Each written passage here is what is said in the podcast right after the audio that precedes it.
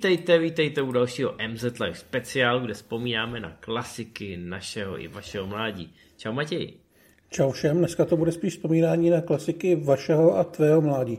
No dobře, no, já uznávám, že tenhle film uh, jsem si trošku prosadil. Prosazuješ si ho podle mě jako už třeba tři roky. No my máme, je zajímavý ten rok 1984 je plný takových filmů, kdy já občas jako něco zkusím a Matěj většinou zakroutí hlavou, že teda ještě pořád ne. A je to takový trošku nekonečný příběh. Tak nekonečný příběh to bude nekonečně dlouho, to ti můžu slíbit.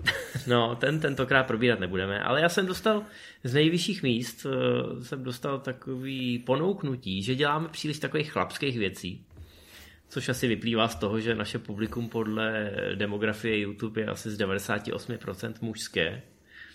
A že bychom měli zkusit něco lehčího, třeba když jsou ty Vánoce, nějakou komedii, víš. Jo. Tak myslím, že zadání splníme tak zhruba na půl, ale myslím si, že obecně z dnešní optiky je to vnímaný jako komedie. Tak já myslím, že jako komedie to bylo vnímané od jak živa. Samozřejmě mluvíme o krotitelích duchů, mluvíme o krotitelích duchů z 80. let, mluvíme o těch krotitelích duchů, který jsou lepší než ty nový. Hmm. Ano, ale já jsem původně chtěl, jako měl jsem takový ambiciozní eh, nápad, že obejmeme v podstatě všechny krotitele duchů, ale pak mi došlo, že jenom ta cesta k natáčení jedničky je tak klikatá, že budeme mít co dělat, aby jsme se věnovali jí a že vlastně všechno ostatní jen tak jako cinknem a uvidíme třeba, eh, třeba se na to najde čas v nějakém dalším speciálu. Ale natáčíme krotitele duchů nejen protože jsou Vánoce, ale i protože za pár týdnů jde do kin nový film Krotitele duchů dvojtečka odkaz, eh, což eh, má takový hezký eh, nostalgický rozměr v mnoha ohledech, protože to natáčel Jason Reitman, syn režiséra jedničky Ivana Reitmana a ten film navazuje na ten původní film. Přesně tak, není to vyloženě remake, je to spíš sequel, ale takový ten sequel, že vlastně nemusíte ty původní znát. Ne, ne moc. No, je to taková, částečně je to obrovská podsta tomu originálu, částečně je to omluvenka za tu věc, která měla premiéru před pár lety a která se úplně nepovedla. Ale jak říkám, do tohohle dneska moc brousit nebudeme, protože se budeme držet hlavně v těch 80. letech. A máme tady hned na začátek takovou trošku tenzi, protože já si ten film pamatuju ze svého dětství, hrozně jsem ho miloval, je to jedna z nejvojetějších VHSek, Eh, v rybářovi z domácnosti. A taky jsem ho viděl jako hrozně malý a hned v první scéně v té knihovně jsem se tak trošku po, jako ne úplně, ale jako nadskočil jsem tak možná 10 cm na gauči, když eh, se tam objevila ta knihovnice, ten první duch. A upřímně řečeno si myslím, že je to i nejděsivější scéna celého filmu. Že všichni ostatní duchové v tom filmu nejsou až tak ďábelský nebo takový vyloženě strašidelný. Možná ten jeden pohled do té lednice je taky takový drsnej, ale jinak všechno ostatní je spíš jako v duchu té komedie, když to ta knihovnice na začátku, tu jsem fakt nečekal v těch, já nevím, devíti letech. No já jsem to viděl vlastně, tuším, že to byl první zahraniční film, který běžel na nově, hnedka první den. Úplně první byla obecná škola a tohle bylo Krotitele duchů. Já jsem samozřejmě na něj v 10 večer nekoukal, natočil jsem si to. A nevzpomínám si, že by to ve mně zanechalo nějaký zásadní zážitek, ale ono to je možná tím, že já už jsem měl za sebou v té době z VHS Gremlins nebo Critters, což jsou jako filmy, které jsou do značné míry podobný. Je to takový ten rodinný horor, ne tak komediální, ale s takovou tou hrůzou pro děti už jsem se setkal, takže mě to v tomto směru zase tak moc asi neoslovilo a neoslovuje mě to dál. Ano, a na, naposledy mě to neoslovilo asi před dvěma hodinama, kdy jsem u toho usnul. Ty jsi byl hrozně pečlivý, že jsi se teda rozhodnul se obětovat a i když ten film v tobě nezanechal žádný stopy, tak jsi si říkal, že to ještě jednou zkusíš. Ve mně to zanechalo stopy hned na začátku. Do dneška si pamatuju výborný český dubbing, který myslím, že běžel i na té nově a který pro mě spoustu těch filmů z tohohle formativního věku samozřejmě symbolizuje. Já jsem to viděl v originále až hrozně pozdě, nebo dalo by se říct relativně nedávno. A má to trošku jiný feeling, nevím, jestli to v tom hraje roli, ale každopádně v tomhle tom se trošičku neschodneme. Naštěstí tady je velká styčná plocha a to je ta řekněme, jak jsem říkal, klikatá cesta k tomu samotnému natáčení. A tady bychom, myslím, mohli vám poskytnout dostatek zajímavých informací a pak se třeba částečně na tom konci zamyslíme nad tím, proč mně se to líbí a tobě třeba zas tak moc ne. Ino tak. dobrá. A musíme začít u Dana Aykroyda, který je velkým srdcem nejen eh, toho castingu a, a dějově, ale i toho zákulisí, protože od něj vlastně přišla jedna z těch prvních jedna z těch prvních, eh, jak se tomu říká, první impuls, jak něco takového poslat do světa. Ten impuls ale byl tvořený myšlenkou, která vlastně ve výsledku dost zapadla, protože Aykroyd chtěl natočit hororovou komedii, která by byla víc vážná a děsivá s Johnem Belushim, se kterým dělali Blues Brothers. A když se potom nějak spočítalo to, co si on představoval, mělo to být vlastně o několika týmech lidí, který Eh, lovějí duchy skrz nějaký časový portály a cestuje se tam časem a do budoucnosti a mělo to být v 80. letech na nějakých 200 milionů. Když se to spočítalo, tak mu bylo řečeno, že tudy cesta nevede. Navíc John Belushi umřel, což byl taky trošku problém. Ale ten nápad eh, ve vzduchu vysel vlastně docela dlouho, protože Aykroyd měl k tomuhle tomu paranormálnu a nadpřirozenou hrozně blízko. Měl to vlastně v genech. Eh, jeho máma tvrdila, že ducha viděla, eh, děda lovil duchy s pomocí rádia, eh, tatínek o tom napsal knížku a praděda byl nějaký spiritualista, takže on to všechno znal, všechno to měl rád a zajímá ho to do teďka.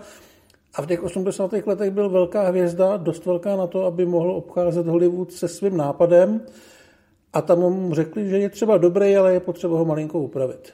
No, no, on po premiéře říkal, že chtěl aktualizovat takový ty duchařské komedie ze starého Hollywoodu, Abbott a Costello a tak podobně. Ale ta, ten původní treatment, přesně jak říkáš, byl takový trošku víc hardcore, trošku strašidelnější. Bylo tam několik týmů krotitelů duchů, mělo se to odehrávat v budoucnosti. Nebylo tam ani takový to budování toho týmu, který je potom v tom finálním snímku a v podstatě jste byli jako diváci vržený do prostřed té akce. A on to nabídnul Ivanu Reitmanovi, který původně měl mimochodem na začátku 80. dělat eh, stopařova průvodce po galaxii. Přesně a... tak, ale, ale tohle to se mu líbilo víc. Po třech verzích scénáře Stopařova průvodce, který psal sám Douglas Adams, tak si řekl, že to není asi úplně ono. Ale podle všeho měl teda taky blízko k tomu, k té kombinaci humoru a nějakého nevyloženě nadpřirozena. To asi u toho stopaře nejde, ale té fantastiky, řekněme.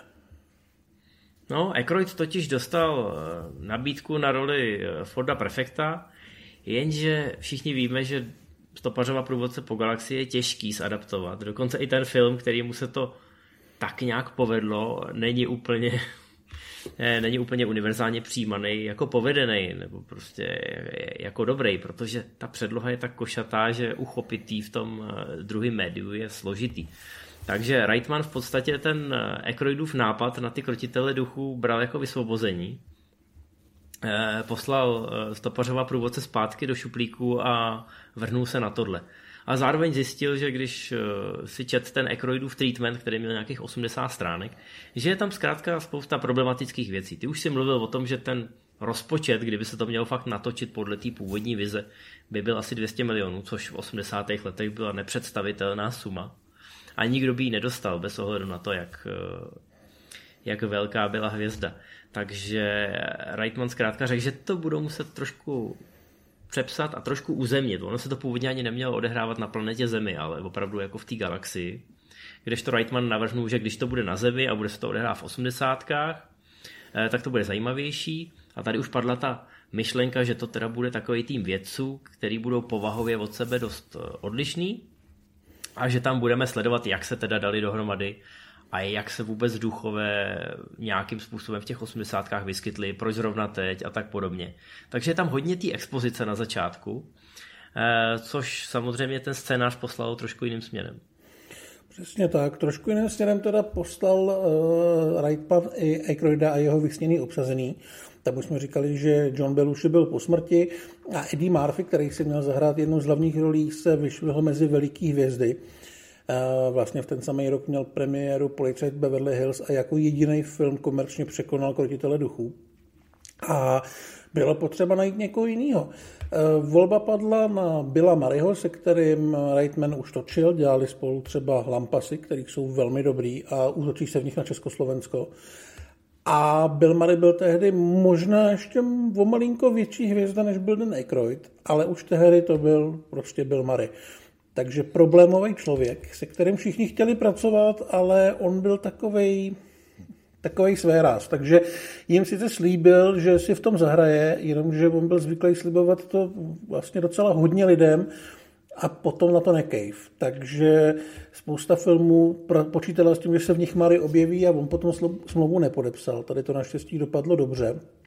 Ale Columbia Pictures vlastně o Maryho stáli tak moc, že se uvolili produkovat jeho drama na ostří nože, což byl jeho vysněný film. Všichni věděli, že to bude strašný propadák, ale Columbia věděla, že když to udělají, tak budou mít eh, Maryho tak nějak ne úplně zaháčkovanýho, ale bude asi ochotnější tu smlouvu podepsat. Takže tahle investice se nakonec vyplatila a Mary byl na palubě. Mm-hmm. No v Columbia Pictures to bylo vůbec zajímavý, protože Reitman tam šel s tím, řekněme, nějakým námětem a šel tam za Frankem Pricem, což byl jeden z těch vrchních exekutivců a ten mu řekl, jo dobrý, ten námět je fajn, to jak jste to předělali, že to jsou prostě nějaký věci, co si založí vlastní biznis, to je taky dobrý, to nám propaguje ty reganovské hodnoty, ty eh, 80 Ameriky, to se nám velmi líbí ale zároveň to máte jako je to komedie. Komedie zase tak moc nevydělávají, tam je prostě takový ten strop, nad který se nejde, eh, takže vám na to nemůžeme dát nějak moc peněz. No a Reitman nahodil, že je schopný to natočit úplně jako vytáhnul sumu z hlavy a řekl teda jako, že by si vzal trojnásobek rozpočtu Lampasu, což bylo nějakých 25 milionů, ale v podstatě ta suma neměla vůbec žádnou oporu v realitě, protože Přesně tak, on, on, on, se, on se říkal, že tohle, že tohle by mu mohlo stačit. Tak, ale neměl scénář, ty herce měl spíš přislíbený než nasmluvaný. Eh, vůbec nevěděl, kdo by mu dělal triky u takové produkce, kde ty triky rozhodně budou potřeba. A navíc mu ten Price řekl, OK, my to odsouhlasíme, ale ten film musí být hotový v červnu roku 1984.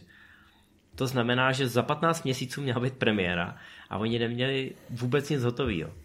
Proslýchá se, že když Reitman odešel, tak ty ostatní bosové v té Kolumbii mírně spanikařili a v podstatě jako za pár týdnů ho vyhodili.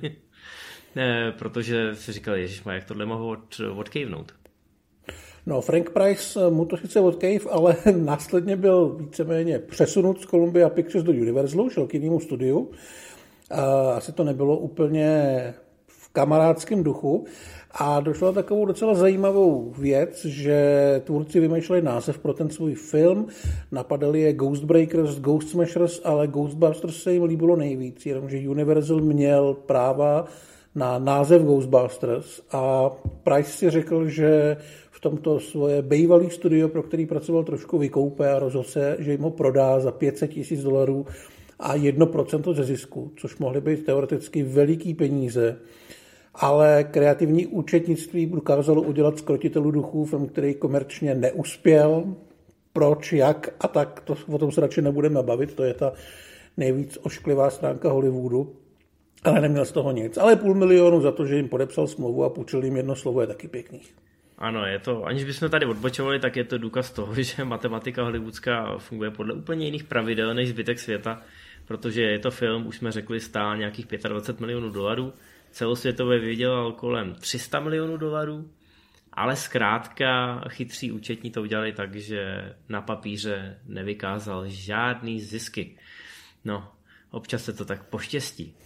Nicméně bylo potřeba napsat scénář, bylo potřeba eh, začít eh, ten film řešit co nejdřív, aby se to stihlo, protože, jak už jsme řekli, je to triková produkce, eh, není to taková ta legrace, že natočíte komedii za půl roku a máte to v podstatě hotový a jenom to pak nějak nastříháte. Takže ty tři, vlastně tři, my jsme ještě nepředstavili třetího do party. Měli jsme tu Ekroida, měli jsme tu Reitmana a Reitmana napadlo, že Ekroid nemá evidentně už podle toho treatmentu s tím psaním scénářů zase takové zkušenosti, tak přizval do party ještě Herolda Remise. Tomu se ten nápad líbil tak moc, že si vlastně řekl, že bude ideální, aby v tom filmu i hrál jednu z těch hlavních rolí. E, tu dostal, ale hlavní jeho úkol bylo napsat ten scénář. Skončilo to tak, že spolu s Ekroidem odjeli eh, do jeho letního sídla na Marta Vineyard, což je tuším někde v Kalifornii, pěstuje se tam víno a jezdí tam snobové nic nedělat, tak tyhle ty dva tam No to je ten ostrovek, kde se o deset let dřív natáčeli čelisti a pak ho objevili hollywoodský celebrity a začali si tam pořizovat chalupy, přesně tak. Tak, no ale tadyhle nejeli odpočívat, tady se zavřeli do sklepa s tím, že eh, jim došlo, že se vlastně docela dobře doplňují protože Ekroid dokázal vymýšlet situace a Remis, do, Remis dokázal vymýšlet fóry, takže každý si psal svoje a pak si to vyměnili a vlastně si doplňovali to, co jim tam chybí a doufali, že jim to nakonec do sebe nějak hezky zapadne a bude to dávat smysl. Což se jim asi povedlo, protože natáčet se mohlo, ale je otázka, jestli ta práce za to stála, protože v tom filmu údajně není jediná scéna, kde by se neimprovizovalo. A asi si museli dobře sednout, protože mně připadá, že taková tří týdenní ponorka v úvozovkách, kdy si tam jako vždycky každý ráno po probdělý noci vyměníš ten eh, što z těch papírů a teď do toho začneš škrtat a pak to vrátíš tomu autorovi, tak to by mohlo jako teoreticky vést k poměrně vyostřeným konfliktům, ale oni věděli, že, eh, že je to potenciálně velký projekt a že na tom ty jejich kariéry do značné míry závisejí. Takže nějak ty kreativní šťávy fungovaly a prostě eh, dali to dohromady. Bill Murray samozřejmě si pak ještě řekl, že by si tu svoji postavu chtěl nějakým způsobem upravit, ale v tu chvíli jsme ještě ani nevěděli, jestli v tom bude hrát. On jako sice do toho furt kecal a bylo to pro něj fajn, že může ovlivňovat podobu toho díla, ale i ten Reitman asi věděl, že by mu z toho mohl na poslední chvíli cuknout a věděla to i Kolumbie.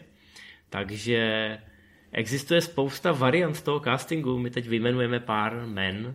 Eh, některý tlačilo studio, některý měl v záloze Reitman, ale rozhodně je to zajímavý.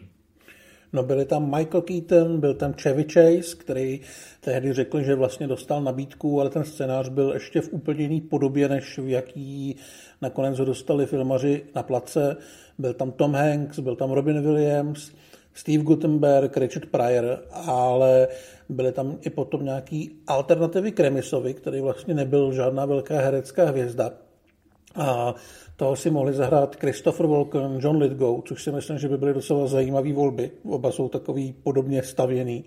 Christopher Lloyd nebo Jeff Goldblum. A opět Michael Keaton. Michael Keaton odmítnul obě ty role. Nevím, jestli toho dodnes lituje. Já myslím, že dneska už si ho lidi nepamatují moc jako postavu, která by, nebo jako charakter, eh, který by do tohohle sednul, ale tenkrát ta jeho kariéra byla rozjetá i tímhle směrem. Dokud nehrál Batmana, tak uh, tam měl i pár takových odlehčenějších rolí. Byl to takový ten komik typu mladého Toma Hankse, takový ten civilnější. No, nicméně Mariho se nakonec povedlo ukecat Eh, on teda si tu svoji roli eh, podstatně rozšířil, aby vychytal ty nejlepší hlášky. Ono se občas říká, že Aykroyd byl srdcem toho filmu, Ramis byl mozkem a Mary tou pusou těch krotitelů. A je to na té finální verzi hezky vidět. Ten doktor Venkman, toho Maryho, tak to je ten arrogantní žvanil, co se ze všeho vykecá, ale taky, taky skvěle zařizuje ten marketing e, pro ty krotitele a i díky němu se to povede nějakým způsobem rozjet. Pak tam máme toho uh, Stence, který hraje Ekroyd, a tam je vidět, že ten je, ten je nadšený a ten tam prostě vysvětluje, jak by se tohle mohlo udělat a jak by se tohle mohlo udělat. Mám pocit, že si tam vezme i tu půjčku, eh, zařídí to sídlo, zkrátka je jakoby do jistý míry tím motorem té změny a toho přechodu k tomu nějakému podnikání v oboru vymítání duchu. No a pak tam máme toho Remise a to je takový ten typický nerd, který je na jiném levelu, že jo? jako neví, jak mluvit s lidma, neví, jak mluvit s ženskýma, ale prostě mu to pálí, vymyslí veškerou tu technologii kolem a i díky tomu, jak, jak to Ramis hraje a jak tam vypadá, tak eh, je podle mě do značné míry daná kredibilita veškerý té hantýrce kolem toho. Jo, ty protonové peky a to, že se nesmí křížit paprsky a jak jsou tam ty pasti, do kterých se ty duchové chytají. Vlastně to všechno zní vědecky poměrně věrohodně, že byste skoro věřili tomu, že, eh, že ty duchové fakt existují a že by bylo možné pomocí vědy je nějakým způsobem pochytat. No máme tři hrdiny, měly být čtyři. Tak jako částečně vlastně čtyři jsou, ale Ernie Hudson dostal víc prostoru až té dvojce tady nahradil v té eh, roli Eddieho Murphyho, ale nebyl zdaleka samozřejmě taková velká hvězda, takže Bill Murray si tu dovolil trošku e, začít kolem sebe kopat a ve výsledku byla Hudsonova role poměrně dost zredukovaná. On se v podstatě i do toho děje zařadí až úplně nakonec. Uh-huh. A odpoví na inzerát v podstatě ve chvíli, kdy ty tři zjistějí, že mají příliš práce a potřebují čtvrtýho. Přesně tak. Ta postava měla původně i nějaký background, měl to být tuším nějaký letecký inženýr nebo nějaký specialista na výbušniny. Prostě vlastně asi nejvíc praktický člověk z těch všech tří. Ale, jak říkám, bylo to zredukované kvůli tomu, aby se mohl vyblbnout Mary, který toho samozřejmě pořádně využil. Jeho postava dostala víc prostoru, on sám dostal víc prostoru k tomu improvizování. A asi je to dobře, Nevím, jak by to fungovalo s tím, Mar- s tím Marfem, nejspíš by tam toho prostoru měl víc, ale podle mě by si pro sebe ukradl celý film. Hmm, no hezky si to řekl, že je jediný použitelný, jakože, že je nejpraktičtější v běžném životě, to, to, je, to je přesný. Eh, Ernie Hudson potom po premiéře byl trošku zklamaný, protože jeho kariéru to nikam moc neposunulo. Na druhou stranu eh, populary tomu to nakoplo teda, protože on prej bydlel někde v LA, a po premiéře se musel přestěhovat, protože, eh, protože za ním chodilo tolik fanoušků, že už mu to trošku otravovalo život, což asi teda byl problém pro všechny, ale on na rozdíl od těch ostatních, co byli už větší hvězdy, tak bydlel v nějakém nájmu a neměl kolem sebe eh, jakoby třímetrovou betonovou zeď, aby za ním ty paparaci a ty fanoušci nedolejzali doslova jako až k, ke dveřím bytu. Na druhou stranu, já si myslím, že z těch uh čtyř, respektive tří Remis už je po smrti, tak on si to paradoxně i nejvíc užívá, že se k té roli nejčastěji vrací v nějakém cameu nebo v, nějaký, v nějakém třeba v seriálu, tuším, že v How I Met Your Mother hrál sám sebe a řešil se tam právě jeho postava schrotitelů duchů, takže on se s tou sérií naučil žít a vlastně asi se smířil s tím, že bude vždycky známý hlavně kvůli tomuhle tomu. Ačkoliv má za sebou spoustu filmů a spoustu dobrých filmů a dobrých rolí, tak ta data byla nejvýraznější, i když teda na poprvé vlastně docela malá. Mm-hmm, no vrátíme se k tomu Venkmanovi, potažmo Billu Marimu. On je tam trošku na přezdržku, ale v tom je do jistý míry jeho kouzlo. Ještě se k téhle jeho herecký poloze za chvilku vrátíme. Nicméně ta jeho role byla opravdu rozšířená hodně, dokonce tam má i jako jeden e, z mála romantickou linku. Původně měl mít romantickou linku z větší míry i Hero Tramis, právě tam mělo být to hraný na to, že on neví, jak s těma ženskými komunikovat a měli tam tu sekretářku, že jo. A to, to byla část, která byla do značné míry vyškrtnutá a pak se na ní navazovali až ve druhém díle. Ale v té jedničce ten Venkman začne okamžitě balit jednu ze zákaznic, jednu z klientek a tu hraje Sigourney Weaver. Tak Sigourney Weaver se k té roli dostala pro spoustu diváků možná trochu nečekaně, protože samozřejmě byla hvězda díky Vetřelci, hrála ve vážných filmech, ale ona později řekla, že když studovala, tak hrála hrozně moc v komediích a že jí to bavilo a že v tom byla dobrá. A tohle chtěla pojmout jako příležitost ukázat, že to umí i na filmovém plátně a že diváky může nejenom děsit, ale i bavit. Vzala to celkem poctivě, protože během castingu si e, klekla a na všech čtyřech začala předstírat, že je pes a štěkala takže se tam asi celkem vyblbla. Já si myslím, že v té roli je velmi dobrá. Jednou z kandidátek no. byla třeba i Julia Roberts, u který bych asi čekal, že po někom takovým skočem skočejí s větší pravděpodobností. Na druhou stranu tohleto obsazení proti tomu typu bylo velmi zajímavý. No, Reitman na to docela koukal, když tam začala štěkat a ona vysvětlila, že by chtěla, aby ta její postava byla posedlá tím démonem a oni potom ten scénář do jistý míry upravili a je tam vlastně, jsou tam ty dva démoničtí psy, že vlastně ty poskoci toho sumerského boha Gozéra a je tam celá ta pasáž eh, v tom závěru, eh, kde si myslím si Sigourney Weaver eh, opravdu jako tam mění ty polohy docela i značně v rámci toho filmu. Ano, začíná jako taková trošku upjatá, že jo, je to prostě, já nevím, nějaká studentka hudby a hraje tam na čelo a ten Venkman má docela problém se k ní probourat, že ho v podstatě ignoruje a ještě mu říká, že jako zná tenhle typ eh, chlapů a že to na ní teda fungovat nebude. Ale potom samozřejmě, jakmile jí posedne ten zůl, který na ní vyskočí z té ledničky, tak eh, najednou je z ní jakoby sexuchtivá démonem posedlá dívka a je, ta, ta proměna je tam docela, docela zábavná a je docela zábavný i to, jak na to reaguje ten Venkman, takže je tam mezi nimi skoro bych řekl až nějaká chemie. Není to samozřejmě jako romantická linka v tom pravém slova smyslu, pořád tam převládá ten komediální element a nadpřirozený, ale myslím si, že to pro ní určitě byla role, ve které se mohla vyblbnout. Určitě, no, ale je to i spousta zajímavých vedlejších postaviček. Eh, třeba její soused eh, Tali, který ho hraje Rick Moranes, pro ně to taky byla taková určující role. O Moranisovi posledních eh, hodně let nebylo slyšet, ale ne, protože by o něj nebyl zájem. On je tuším vdovec a po smrti manželky se rozhodl kariéru úplně hodit za hlavu a stará se akorát o děcka. A vlastně je to, je to hezký, že, se, že to jako naprosto stopnul a šel si za tím, co v životě považuje za důležitý. Ale mluví se o tom, že by se mohl teďka k hraní trošku vrátit. Bylo by to celkem fajn, protože e, byl výborný tady, byl výborný ve Spaceballs, kde měl vlastně ještě asi trošku víc prostoru a možná i vděčnější roli. Pak měl ještě Ale... vlastně celou vlastní sérii, myslím, že Miláčku zmenšil jsem nám děti, to měl Přesně asi tři díly. Já vím, že určitě dva, možná to mělo i tři. I v 90. hrál v nějakých věcech s Tomem Arnoldem a podobně. A já jsem ho měl vždycky docela rád. Tady je naprosto výborný, jak si řekl, původně to měl dostat John Candy, ale nějak se nedokázal do té postavy vžít a Rick Moranis na to kejvnu v podstatě hodinu po tom, co si přečet scénář. A řekl bych, že si tu roli fakt ukrad pro sebe a v některých ohledech tam zastínuje i to uh, hlavní kvarteto, protože tady jsou scény, kdy on dokáže perfektně prodat tu svoji výmluvnost. Dneska by eh, měl spin-off. Kdyby se to točilo dneska a ta postava tam byla, tak už ohlašují buď seriál nebo spin-off. Seriál by byl vynikající. Ale eh, on je takový prostě otravný právník v úvozovkách. Eh, ta postava Sigourney Weaver ho samozřejmě vždycky odpálkuje, ale on je takový ten mobstík, co když ho nakopnete, tak, tak se okamžitě vrátí zpátky a okusuje vám ten kotník. A je tam fantastická scéna, kdy on pořádá nějakou party pro své klienty a teď každý ho mezi sebou představuje. A je to scéna, která má asi tři minuty, je braná na jeden záběr a je komplet improvizovaná. Prostě ve scénáři bylo asi 20 vteřin textu a ten Moranis to natáhnul na tři minuty. A všichni ty komparzisti nějakým způsobem se dokázali nesmát.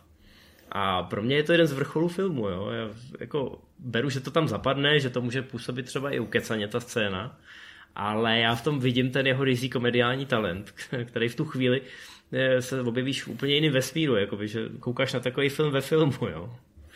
To mě hrozně bavilo. No pak tu máme Williama Ettertona, který tady hraje toho lidského záporáka, takového hnusného právníka. Já si myslím, že v 80. letech byl na tyhle roli úplně ideální, protože dvakrát eh, takhle komplikoval život i Johnu McClaneovi ve smrtonosných pastech.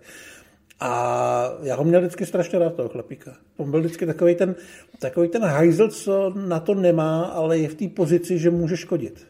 A hrozně chceš, aby mu na konci někdo zlomil nos. Právě. To je, to je postava, která je tam přesně proto, aby, aby mu někdo dal facku nebo pěstí a divák se jako řekl, jo, to je takový to chodící zadosti učinění. A tady se to v podstatě, mám pocit, i povede.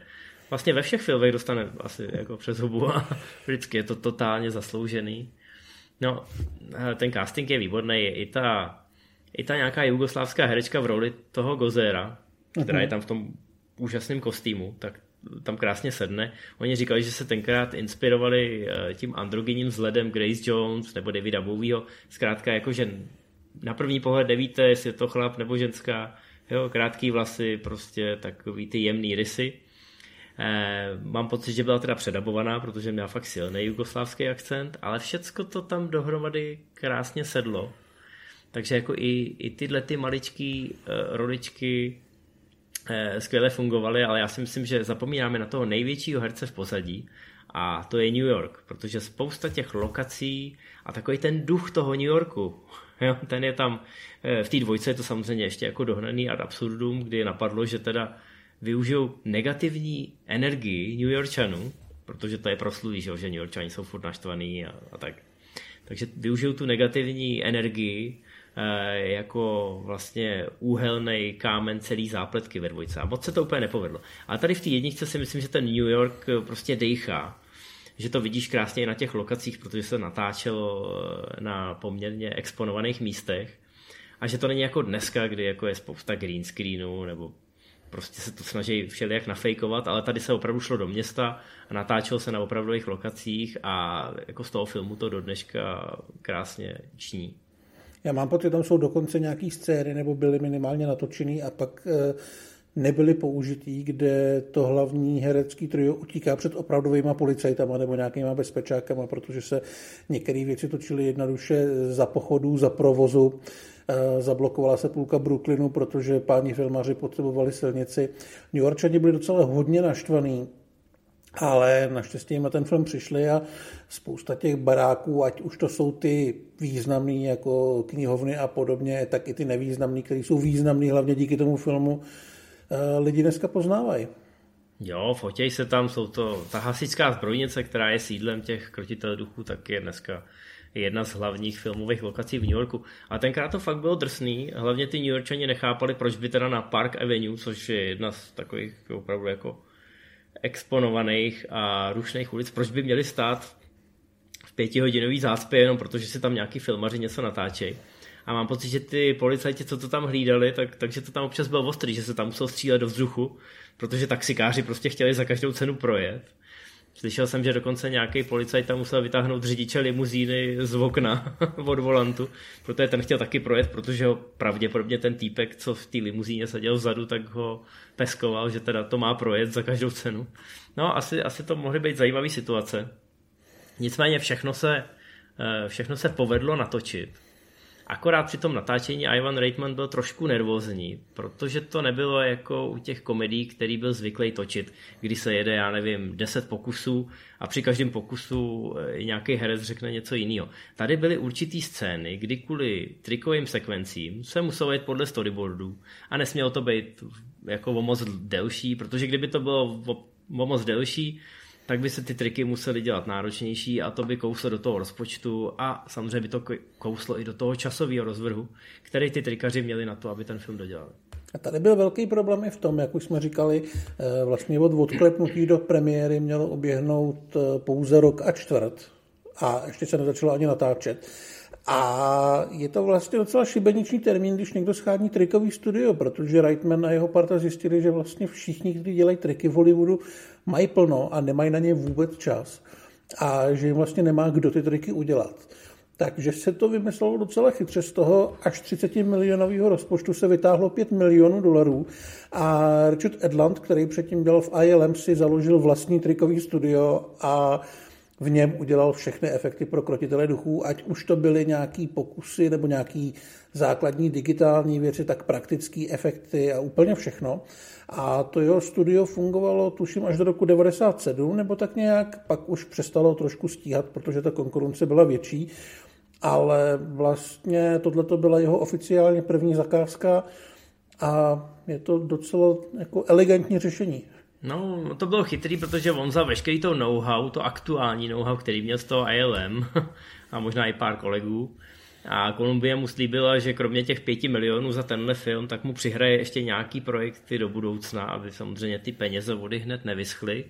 No to byla dostatečná incentiva. No a kromě toho samozřejmě v tom filmu, je to rok 1984, jo, takže žádný velký CGIčko, Všechno to jsou spíš optické triky, pak je tam stop motion eh, těch psích démonů, což z dnešního pohledu už působí trošku úsměvně. Jsou tam loutky nějaký samozřejmě. Ty si na to koukal teď, takže zrovna si myslím, že ty psí démoni už jsou takový, jako vy, když tam třeba honí toho Moranise eh, někde za oknem, eh, když on se snaží jako dobouchat do té restaurace a Eh, takže jako některé ty věci působí trošku až Bčkově, na druhou stranu jiné věci jsou i dneska krásný a myslím, že velkou roli v tom hraje ten design, který je fakt hezký. Ať už je to ten eh, Slimer, prostě takový ten duch žrout, eh, v jeho designu se obtisknul i ten Beluši, na který ho teda odkázali. Oni říkali, že za prvý ten duch v tom ksichtě trošku vypadá jako Beluši, a ta jeho chorobná žravost, tak to bylo zase inspirovaný Belushiho scénou ze Zvěřince, z Animal House. Eh, takže to byl takový hezký odkaz. Dokonce i Aykroyd vždycky říkal, že to je Belushiho duch, než dostal, ten, eh, než dostal to jméno Slimer, ale to myslím, že dostal až nějaký ty animovaný, eh, až v tom animovaném seriálu, který vzniknul dva roky po premiéře. kde no, byla i nějaká jeho backstory a tak. Jinak je tam těch ikonických věcí strašně moc, ať už je to ten uh, marshmallow panák, který vypadá jako Michelin a dupe tam po New Yorku, ty uniformy, které do dneška v Americe děcka nosí na Halloween, ty baťohy, které mají krotitele duchu, každý mimochodem vážil asi 14 kg, takže to nebyla žádná sranda s tím běhat. A e, ta plazma, nebo co to stříká z toho, tak to bylo inspirovaný plamenometama z Větnamu a z druhé světové války. A všechny ty věci vlastně dneska člověk na první dobrou pozná, protože to je součást 80. let a kultury 80. let. Ta ikonografie je tam obrovská. Uh, vlastně navrhnul i to logo eh, toho přeškrtnutého ducha.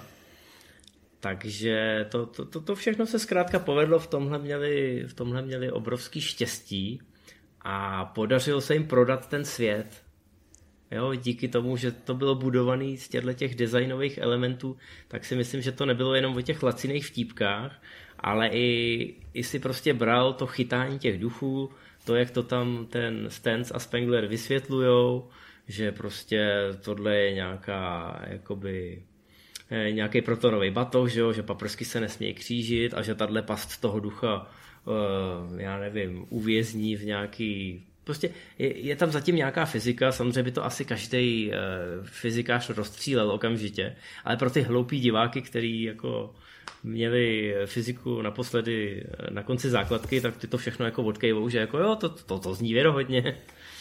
Uh, takže to se, mi, to se mi hrozně líbilo už tenkrát. A je to ta kombinace, uh, je to ta kombinace těch strašidelných a humorných věcí, která ten film do jisté míry ozvláštňuje. A o tom budeme mluvit až ke konci, protože tam máme takový nějaký uh, řešíme trošku odkaz toho filmu, tak to teďka nevystřílíme, ať se Ano, ano, ano, ale je to jedna z věcí, kvůli ale kterým... rozumím ti, o čem mluvíš. Je to jedna z věcí, kvůli kterým Reitman i studio byli trošku eh, na vážkách, jestli se ten film povede publiku prodat.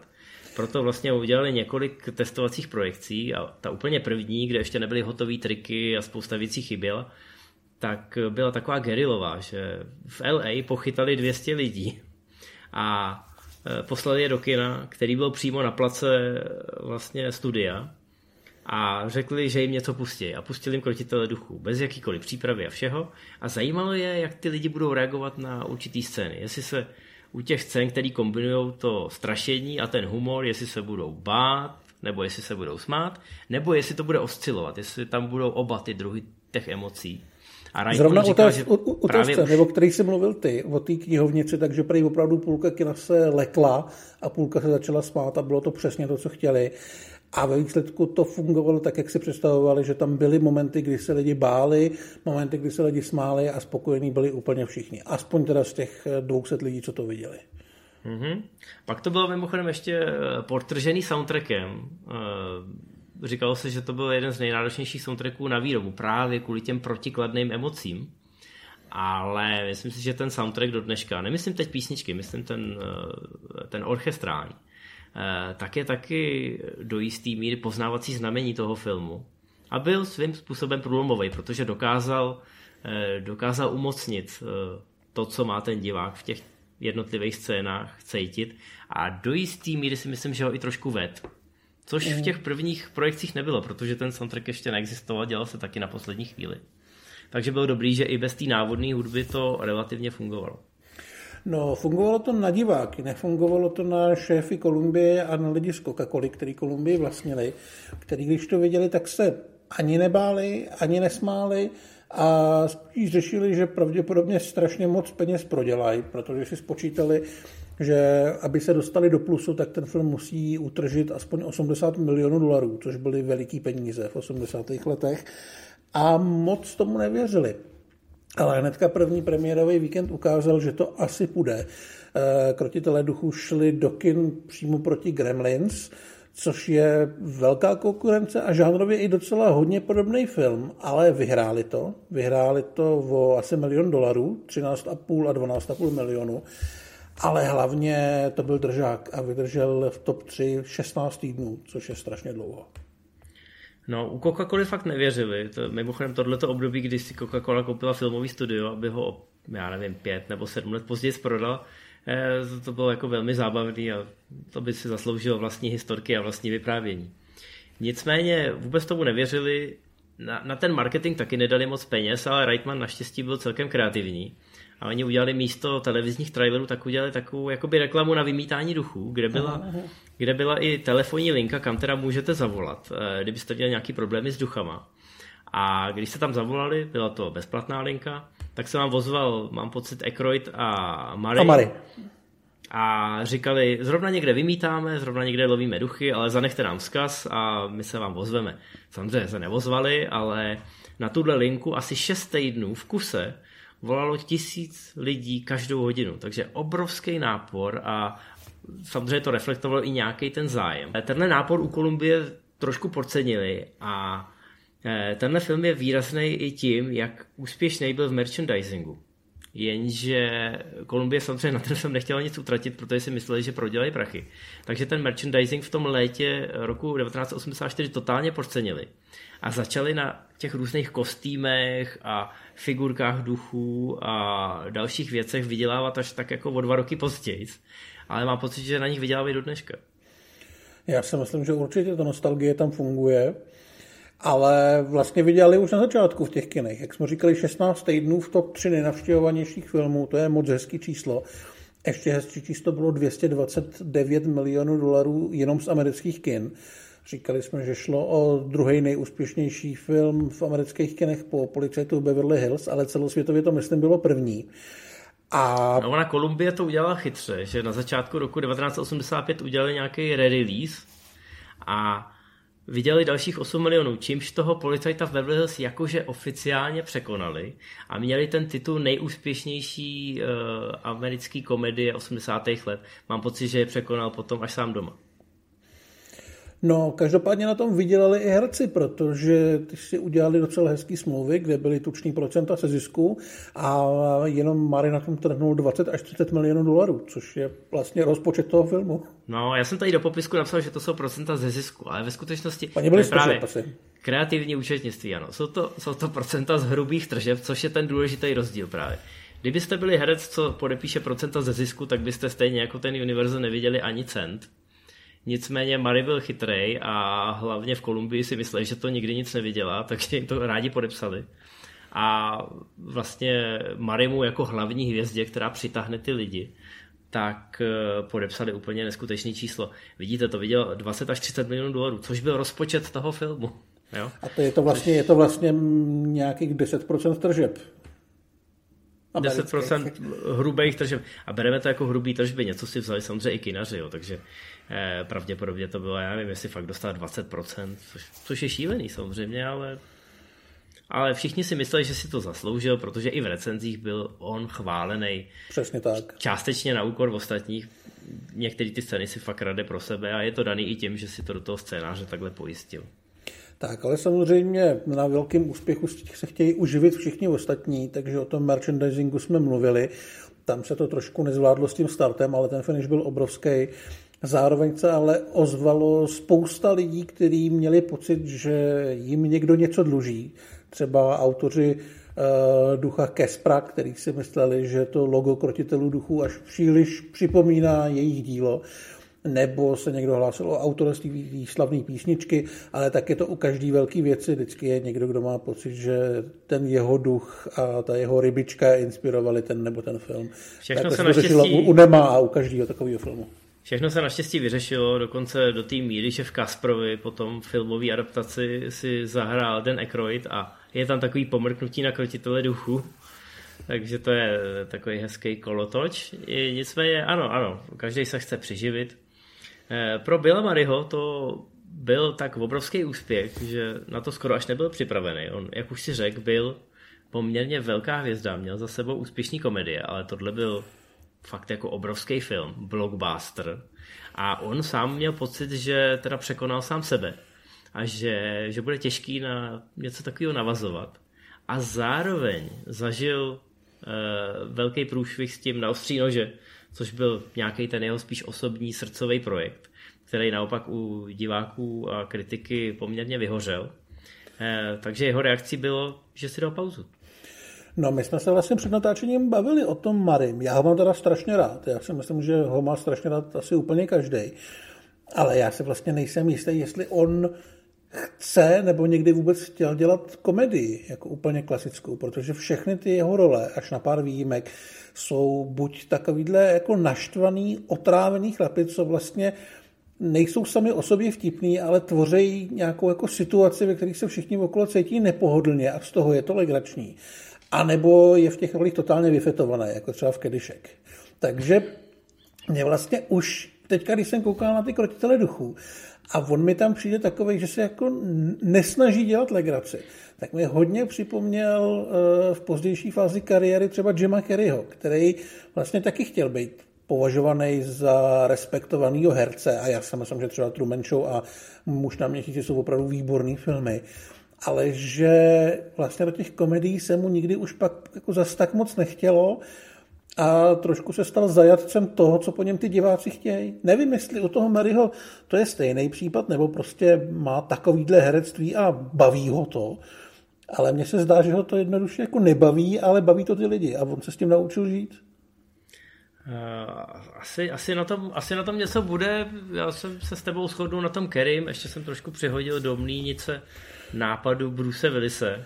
Jasně, to protože... samozřejmě zní trošku, trošku krutě, že jo? jo zní ale... to velmi krutě, ale já to, já to vysvětlím. Když se podíváte na Bruce Willise, jako od prvních rolí, v podstatě opravdu od prvních rolí, tak on hraje toho trošku přinasraného týpka, co má furt takový ty hlášky, ať už sebeschazovací, nebo jako, že prostě nenávidí svět kolem a jako jo, posereš to čuráku.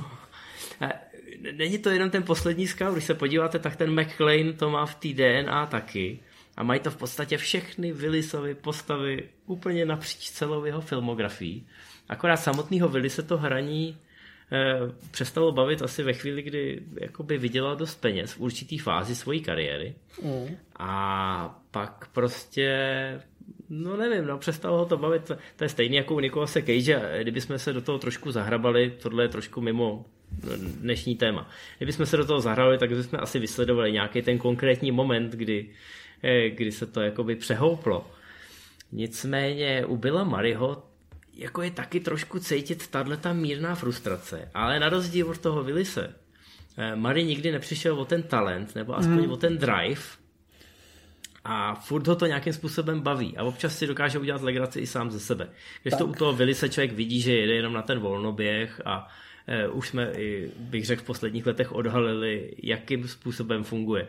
Nechat se obsadit do šesti naprosto tragických produkcí, který sázejí na to, že obsadí Bruce Willise, zhrábnou peníze od e, mezinárodních distributorů a na druhou stranu Willisovi řeknou, dobře, tak e, přiletíte tady na dva dny, zaplatí vám špičkový hotel, budete tady mít jako trailer, letadlo, masérku, všechno a za dva dny jste hotový a odvezete si 2 miliony dolarů.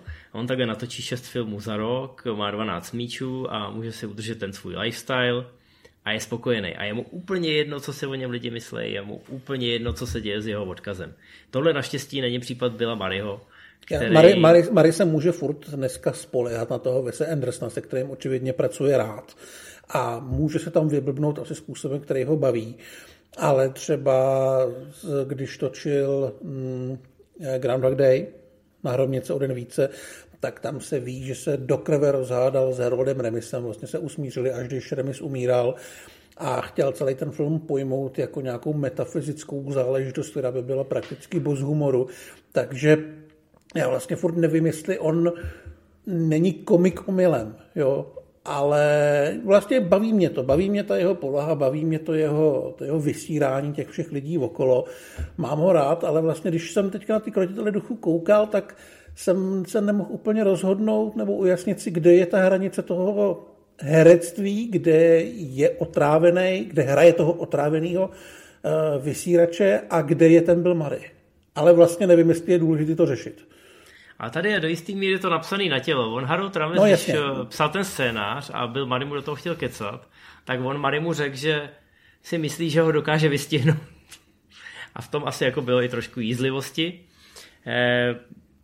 Nebudeme teď zabíhat do detailu, protože to je na samostatný další speciál a nechceme ani končit na nějakou, jako řekněme, negativnější notu, kam jsme teď zabrousili. Tak o to jsem se já osobně ani nepokoušel, že jo? No, ale ten Mary do jistý míry byl jedna z překážek, eh, kvůli který eh, nevyšla ta dvojka a kvůli který se potom celá ta franšíza zadrhla. eh, samozřejmě v Hollywoodu každý chtěl udělat další krotitele duchu, protože všichni věděli, že ten svět obrovským způsobem nabízí potenciál, který je nevytěžený. Ale zároveň tím, že Aykroyd, Ramis a Murray a do jistý míry samozřejmě Reitman Eh, byli ty jako nějaký ideový strážci toho filmu a byli autoři toho scénáře a měli všechny ty práva takhle podchycený, tak mohli úspěšně brzdit dokud se všichni čtyři opravdu nedohodnou, tak mohli velmi úspěšně brzdit vznik eh, jakýkoliv dalšího pokračování nebo spin-offu eh, nebo čehokoliv. V podstatě na, na nějaký mírový bázi se domluvili, že jsou schopní spolupracovat v jiném formátu než je film a proto v roce 2009 vznikla videohra Ghostbusters, která vlastně navazovala na dvojku, ale eh, byla to videohra, eh, hlavním hrdinou v ní byl vlastně ten hráč, který byl ten eh, nový nějaký učedník, který ho ty ostatní postavy zaučujou. A já mám pocit, že se tenkrát ani ty čtyři nesešly fyzicky, ale jenom namluvili dubbing pro ty postavy. Je to tak. Takže takže to bylo takový prostě, taková dohoda, jako že sice spolu ještě úplně nemluvíme, ale peníze nesmrdějí, takže proč, proč to neudělat? Lidi to chtějí. To, to jako bylo do značný míry argument, že prostě lidi hrozně moc chtěli nějaký další příběh z toho světa. Kromě té hry samozřejmě vznikalo spousta dalších věcí. Myslím, že byl nějaký animovaný seriál, byly komiksy, které vycházely i v češtině v nějakém ohníčku nebo v něčem takovém nebo v Alabíčku, v nějakém takovémhle časopise pro děcka. A vlastně ten odkaz žil strašně dlouho. Teď toho remakeu jsme se dočkali až v roce 2016, což je nějakých více jak 25 let po té regulární dvojce. Hmm. No, ale příběh toho remakeu a příběh té dvojky, to je opravdu na samostatný díl. Nicméně ty tady používáš slovo odkaz a to je právě podtitulek toho nového filmu, který já už jsem viděl, protože tady ve Francii a ve Švýcarsku už běží Eh, částečně mě to inspirovalo k tomu, aby jsme natočili tenhle speciál. Nebudu nic spoilerovat, nebudu nic naznačovat, ale myslím si, že k nějakému k nějakému zahojení těch ran v tomhle případě došlo a je to, je to hezký podotek k filmu z roku 1984, který se stal blockbusterem eh, tak nějak proti očekávání. Nikdo ve studiu by si na to nevsadil, dokonce ani ten Reitman před těma prvníma projekcemi by si na to nevsadil. A mám pocit, že dokonce i ti herci měli pocit, že natáčejí takovou možná trošku originálnější komedii, ale asi nikdo nečekal, že by se z toho mohl stát eh, takovýhle trhák. Ono se to označuje dneska pojmem kultovní blockbuster, ale to jsou dva pojmy, které ne vždycky jdou ruku v ruce jsou kultovní filmy, které třeba moc nevydělají, ale najdou si pak třeba na videu nebo prostě několik let po premiéře si najdou takový to věrný publikum, který je prosazuje a občas si dokonce vymodlí i nějaký pokračování. A pak jsou blockbustery, který samozřejmě vydělají obrovský peníze, ale nemají tak věrnou základnu fanoušků, protože samozřejmě těch fanoušků je spousta.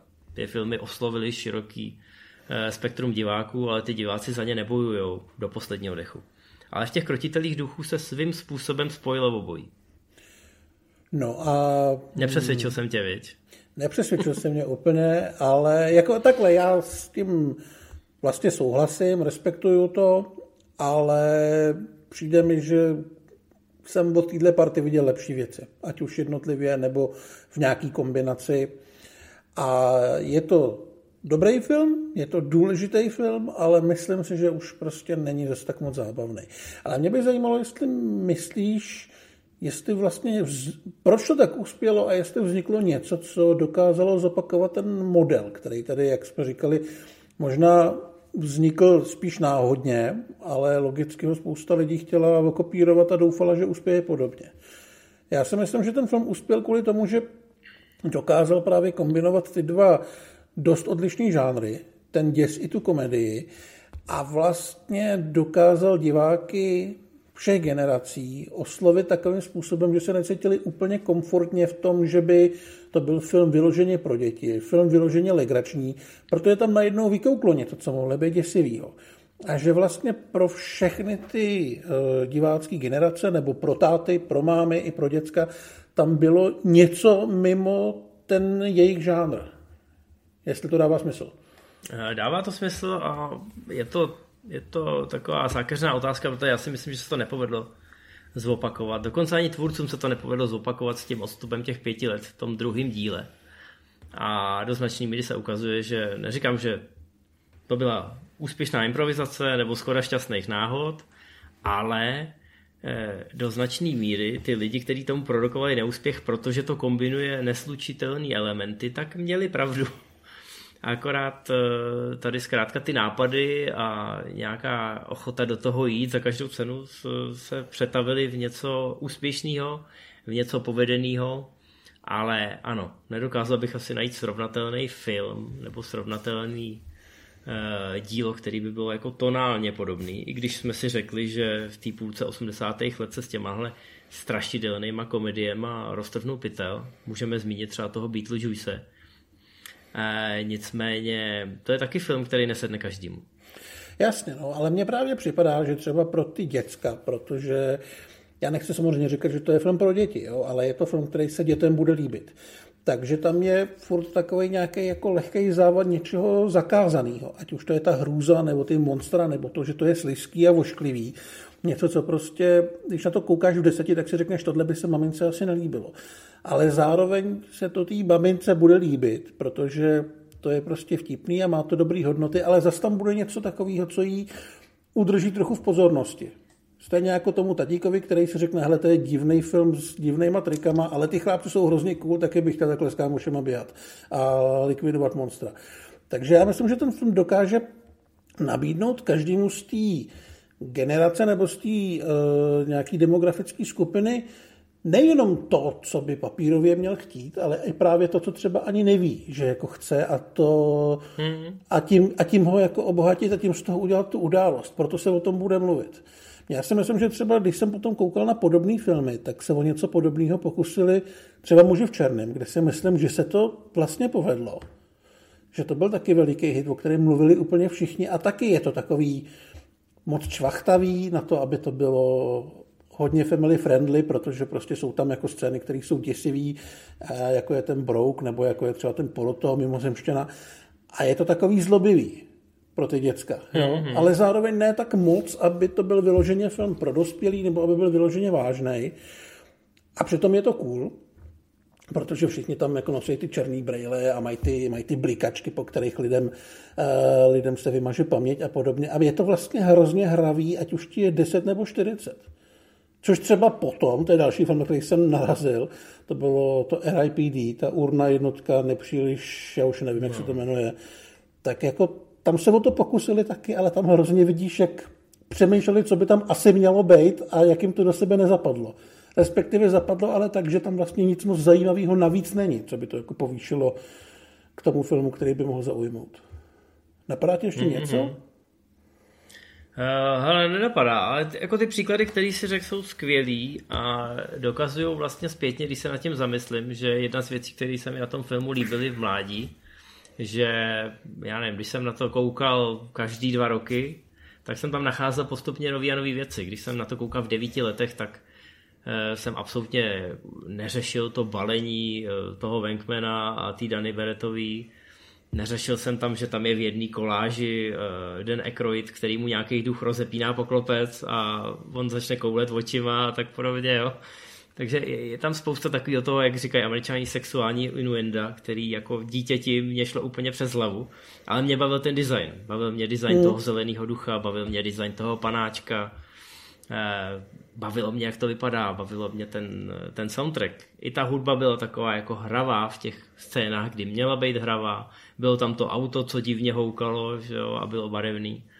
Takže jo, asi si na tom každý najde svoje a to byl právě to byl právě ten odkaz těch eh, komedií pro dospělejší děti a dospělejší publikum v těch osmdesátkách, že, že si s tím filmem mohl do jistý míry růst a když se viděl pak třeba po pár letech, tak si si v něm našel zase něco úplně jiného. Hmm, já ne. Já vím, no. K tomu jsme se dostali a mě zajímá, jak na to budou reagovat eh, naši diváci, posluchači, čtenáři. Můžete nám napsat do komentářů, jestli jste tým Matěj nebo tým Vašek, ale není to soutěž samozřejmě. Jo? Já myslím, že většina lidí bude s tebou a já tomu i celkem rozumím. Eh, já mám ale prostě z této éry rád trošku jiné věci. ať už to byly třeba ty lampasy, nebo to jsou špioni jako my a podobný. Tohle už mi připadá, že se to v některých momentech až příliš táhne a v některých momentech je vidět, že opravdu improvizovali a že je to asi bavilo, ale mě už moc nebavilo na to se koukat. Jo, že ten film do značné míry asi podle mě stojí i na těch hereckých osobnostech, který tehdy si tohle mohli dovolit. Ale když jsem to viděl jednou, tak mi to stačilo a po druhý už mě to připadá, že koukám na nějakou jako trošku exibici slavných lidí, kterým nikdo neřekl, že by se třeba měli trošku krotit. Jo? Ale furt si myslím, že to je velmi zajímavý a velmi povedený film, ale nemám jako vlastně potřebu na to znovu koukat. Jasný, jasný. Tak já, já jsem zvědavý, až uvidíš ten odkaz, ten nový film od Jasona Reitmana, tak to budeš mít celkem čerstvý po té jedničce, tak, eh, tak co na to budeš říkat. No to je pro dnešek asi všechno. Eh, já doufám, že jsme vám poskytli zajímavý pohled na tuhle tu klasiku, ať už z toho zákulisního eh, hlediska, kdy opravdu ty přípravy byly frenetický a hodně klikatý, nebo z toho, jak ten film vidím já, jak ho vidí Matěj, eh, třeba vám to umožní si přeskládat ty vaše dojmy eh, v hlavě taky a něco nám o tom napíšete. No a my se budeme těšit samozřejmě i v roce 2022 s dalšíma speciálama a s dalšíma ohlídnutíma za klasikama našeho i vašeho mládí. Takže zatím čau. Čau.